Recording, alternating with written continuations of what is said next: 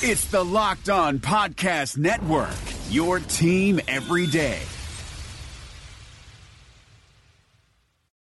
Hi, it's Jamie, Progressive number one, number two employee. Leave a message at the.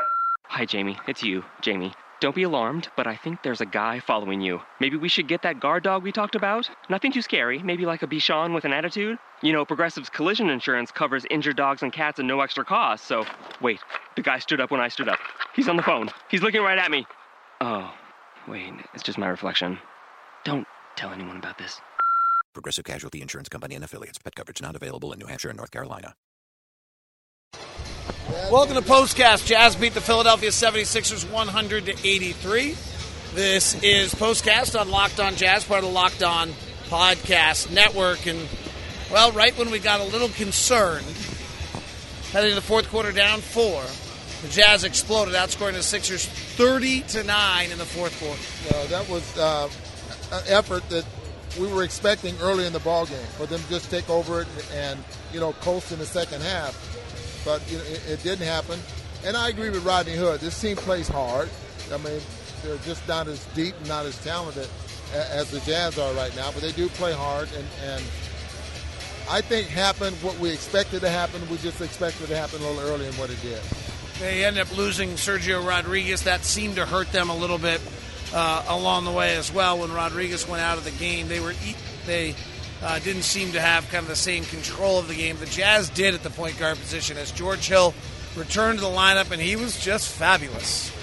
Fabulous is, is, is remarkable. I mean, I'm, I'm, I do not know, fabulous. I think it was better than fabulous, you know, because no one, at least I wasn't. I don't know about you. I wasn't expecting this at all. I expected to see him, uh, as you mentioned, a few minutes in the first half, uh, in the first quarter and maybe a few minutes in the second quarter. That's what I was expecting to see tonight, and I didn't expect to see him to be as effective as he was. You knew he has the ability to control, uh, to control the game, control the, the point guard position anyway.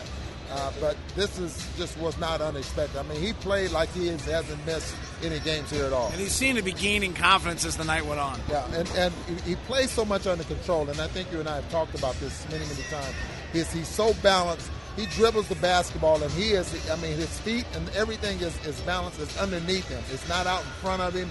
I mean, to the point where he can change directions uh, and, and get to spots that he needs to on the floor. Uh, he rebounds it. I mean, he just does so many things. I'm so glad that he's back, and hopefully he doesn't have any setbacks. 21 points, eight rebounds, six assists, three steals, Jazz outscored the Sixers by 31 points when he was on the floor tonight. You know, again, his ability to, to, to get to the spots. You know, we watched Chris Paul and, and these guys play the pick and roll, get and, and, and, then curl back underneath to the middle of the floor, and that puts the defender on his back. He does that very, very well.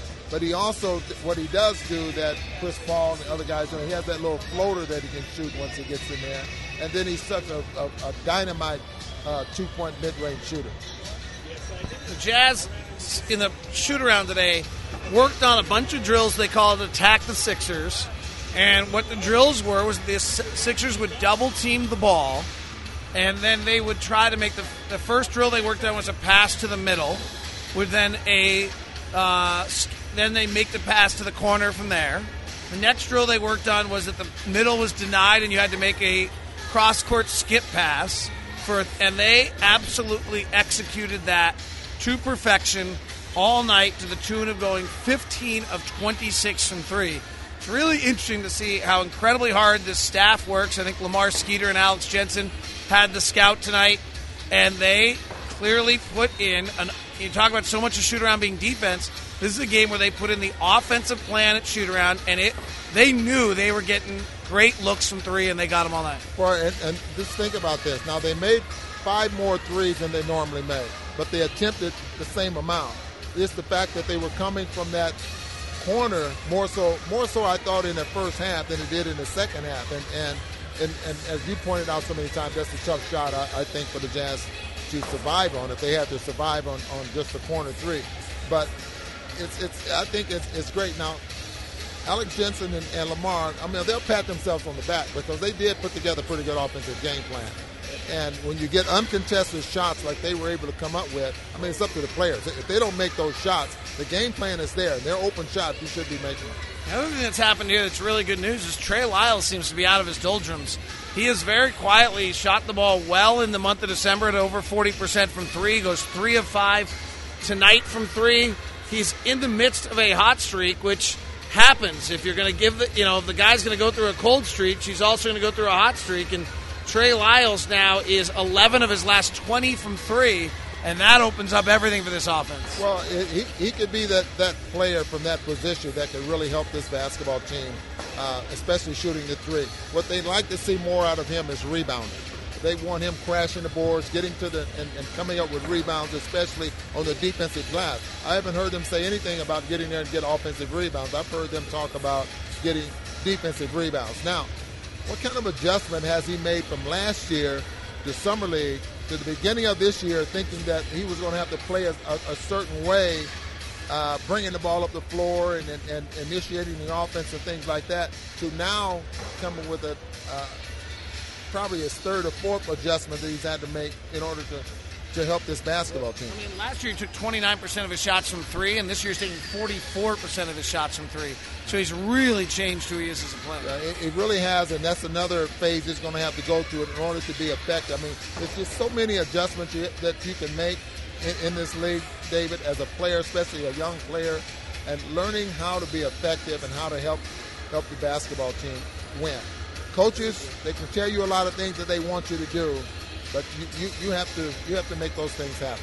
Final note on tonight: the only discouraging thing was Rudy Gobert, three of eleven from the free throw line. He hasn't been quite the same since he missed those late game free throws. You hope that that's not going to be a lingering issue. Um, he's been so good at the line for so long. Maybe this is just a little cold spell and he gets it back. He's proved he can do it for a long time. So it'll be interesting to see, but that's the only one I'd say is a little disconcerting tonight. Well, I think when you see him practice tomorrow, he will be working on those free throws. And, and the difference, you see how soft he's been, those free throws have been all season long. And, and the two he missed in Los Angeles and then the ones he, he missed tonight, even even the ones he made, wasn't, you know, they, they, they just wasn't soft, you know, like you normally um, that like he's been shooting all season long. So really, as of right now, uh, the rotation Dante Exum's not here and Alec Burks is not here, but I thought tonight was interesting. Hayward 32 minutes, which is like right where the Jazz want their players. Favors 24, Gobert 33, Hood 32, George 29, Shelvin 18, Morris 17, Joe Ingles 15, Joe Johnson 17, and Trey Lyles 18. I think that is pretty close to what we're going to see. I think that's I think that's you know Alec Burks and Dante Exum have to work their way into the rotation. When Alec gets back, it's going to be hard to find him minutes, but they're going to have to find a way. I don't know what Dante's role is going to be compared to Shelvin's, but I think that's probably Derrick's going to get a few more at some point. But if, if he's trying to get ready, and George probably gets one or two more, but that's where the Jazz want to be. We saw it for one of the few times all year how this team's going to allocate minutes. The only thing I can say about this this is that um, if this is a luxury for Quin. you know, it, it's something we discussed at the beginning of the year. It could be a luxury or it could be a problem. But I think it's a luxury with the way the Jazz have been playing without those guys that, you know, sometimes those decisions would be a little easier. You win, it's a luxury. You lose, it becomes a problem. Yeah. Jazz win tonight, 103 This has been Locked On Jazz Postcast with Ron Boone here on the Locked On Podcast Network.